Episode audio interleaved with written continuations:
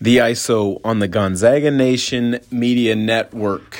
Today is Friday, April 29th, 2022, and for players who are looking to put their name in the transfer portal, you have about 48 hours left. You must be in the transfer portal by May 1st, and there is some interesting. Um, shakeups, I'm sure, to keep an eye on over this next 24 to 48 hours. Uh, many other names that will go, quote, portaling, many that will stay put. But I think maybe the most interesting thing to keep an eye out for and something that um, uh, I, I, think has a opportunity or a chance to absolutely be devastating uh, to this NIL um, idea that it would work in the college basketball and college athletic landscape is what's going on down in Miami with the University of Miami Hurricane guard Isaiah Wong,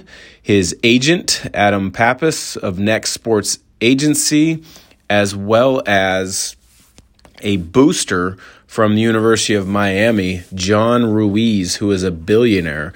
Um, some of the things coming out of there, which I'll touch on, are I think a lot of the reasons you saw guys like Roy Williams retire a season ago. You saw Jay Wright recently retire.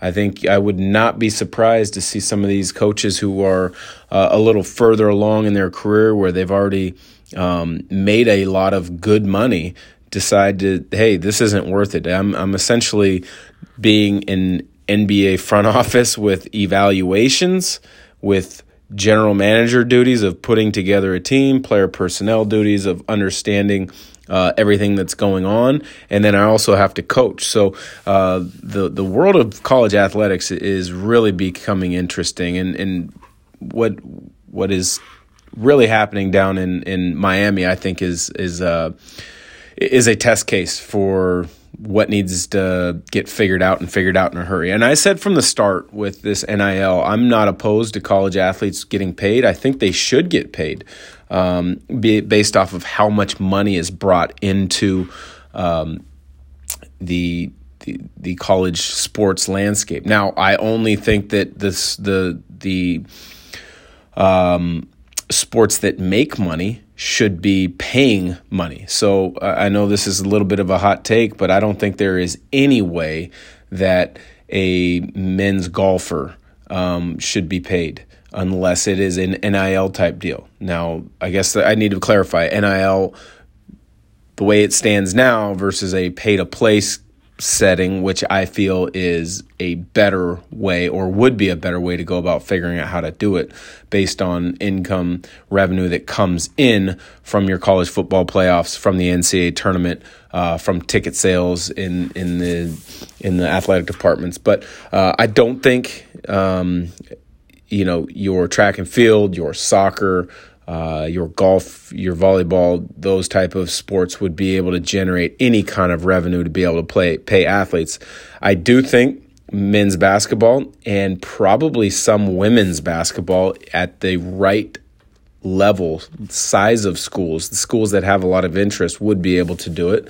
Um, football obviously could do it at the the power conference levels, the highest levels, but um, this NIL is really throwing things for a loop uh, from from what I'm seeing, and and really what it is is so kids are getting they're putting their name in the portal for a couple reasons. One, they want to go check out what opportunities may fit best for them. Um, maybe they didn't feel uh, valued at their current school, and they want that instant gratification of 10, 15, maybe more schools reaching out to them in the transfer portal and sharing why the grass might be greener uh, at a different school. And so you're you're seeing some of that. You're seeing the um, kind of attention uh, need of many players by putting their name in the transfer portal, but you're you're seeing the the need for guys to find a fit, which I'm not opposed to at all. I, as a player in college, transferred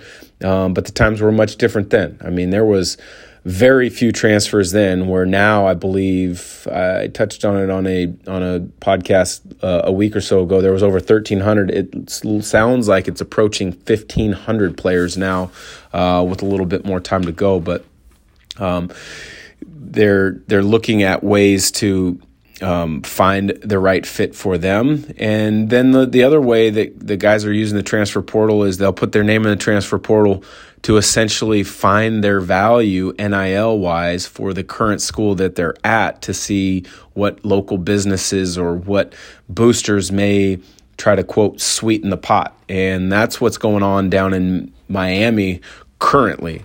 So Miami is coming off a terrific season under coach Jim Larrañaga. They made the Elite Eight.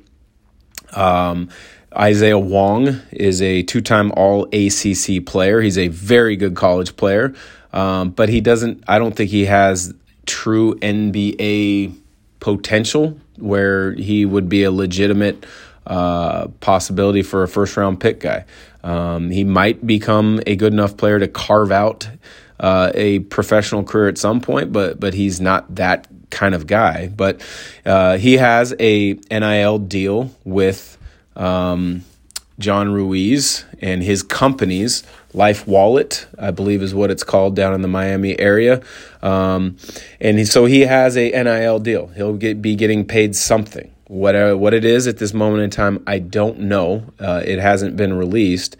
But what has happened in the last week to 10 days is in the transfer portal, Kansas State guard uh, Nigel Pack, who had been looking at a number of different really prominent schools after he had a really nice year um, at Kansas State, kind of played the the NIL deal. Um, he was in the portal trying to figure out what would be a good fit, and he lands on Miami. He's going to be a Miami Hurricane. And part of the deal was he has a two year deal, $800,000 and the use of a car being bankrolled by John Ruiz and Life Wallet. Well, now all of a sudden you're starting to see the what about me? Look at me. I need uh, what's my fair market value?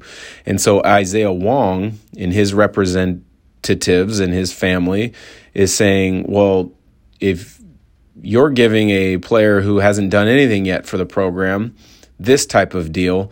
I just got you to the final, to the Elite Eight with a chance at the Final Four. I'm coming back. My deal's no good anymore. I need more money or I'm back in the transfer portal. Well, John Ruiz, on the other hand, is saying, well, you signed a contract. I do not re- renegotiate. Um, and so now you're seeing that really very unique, kind of awkward spot of how this is not working properly, how it's not working uh, in the way that it was intended. Um, and I, I, think this is going to be a very interesting thing to follow and track over the next 48 hours. Does Isaiah Wong uh, get a deal renegotiated with John Ruiz? I doubt he does, basically, based off the fact that wh- where is his leverage coming from? I don't think he has a ton of leverage. Uh, a billionaire uh, doesn't have to give a student athlete in an NIL deal any type of money if he doesn't want to. He's already been, from what it sounds like, fairly generous. Um, to begin with, but he's not as generous in Isaiah Wong and his representatives' eyes as soon as possible. The other part that's really interesting and, and where it, it's creating a lot of gray area or will is where does this put the university? Where does this put the athletic department? Where does this put head coach Jim Larrañaga? Because they are not supposed to be, they are not allowed to be in any type of negotiations for their student athletes and what type of deals they can get. Now, I'm sure there is a loose gray area where they have a little bit of idea what may be going on, but they're not supposed to be part of the negotiation process in any way, shape, or form. Um, so, how does that put the recruiting of players that are currently on your roster, which you have to do every single spring now. How does that work with the the recruiting of players in the transfer portal? How is that working now with the recruiting of of the high school recruits that you're working at because if if it's sense that your coach is not all for helping his players or his prospective players get the best deal for them that can really be a negative uh, in regards to on the recruiting trail trying to get players so that's going to be fascinating to keep an eye on for the la- over the next 48 hours because as i mentioned uh, the portal uh, closes in regards to putting your name in on May 1st. Um, but I think one of the ways that this could have been avoided, it could have been figured out, and, and this is not by any shape or, or or means uh, in exact science to how to do this. But I've always thought that college athletes in a revenue generating sport like a football, like the basketball, as we've mentioned, should make something. I mean, there's too many players that uh, honestly aren't able to go out to get a nice meal with other teammates that maybe have a family uh, that is able to kind of kick down some money to to that student athlete. Um, there's too many student athletes at times if they didn't have a Pell Grant uh, to to get some extra walk around spending money uh, would would struggle to to buy some extra clothes uh, or, or different things, go out to movies, uh, you know, just have a little bit of walk around money, some some money to help them comfortably get through um, each semester while on campus. But uh, back to the point I was was about to make was. I've always said this was going to take a few years, this NIL to flush out. And I do think the, the best way, if they could figure it out or would figure it out, and I don't think there's any way going back now, would be have a sliding scale for who gets paid what, and that would be based upon the year you are in school. Freshmen would be paid the least, all the way kind of stepping stone up to uh, seniors making the most, uh, and then you're you would also have bonuses for league titles. You would have bonuses for conference tournament titles, NCAA tournament appearances, as well as NCAA tournament wins. You see it with coaches all the time you know they'll have a large contract but then you win your conference tournament you get an extra $50000 bonus. You win a game in the ncaa tournament you get a $75000 bonus. Well that's something that i think could be looked at or doable at the revenue generating sports in the ncaa but i think now it's too late and it's never going to happen because you open Pandora's box with the NIL and you've got guys that are making more money in college uh, in the next year than they would at the professional level. And I think that's really become uh, disconcerting. I, I, think you're really seeing some of the cheating starting to get out in the open, um, but it's not cheating due to the rules now. It's, hey, you make a small appearance here or there, you'd be a representative of our co- company, and we pay you a nice large sum. Um, so the the cheating is right out there in front. Uh, it's really going to hurt a lot of these lower level mid majors.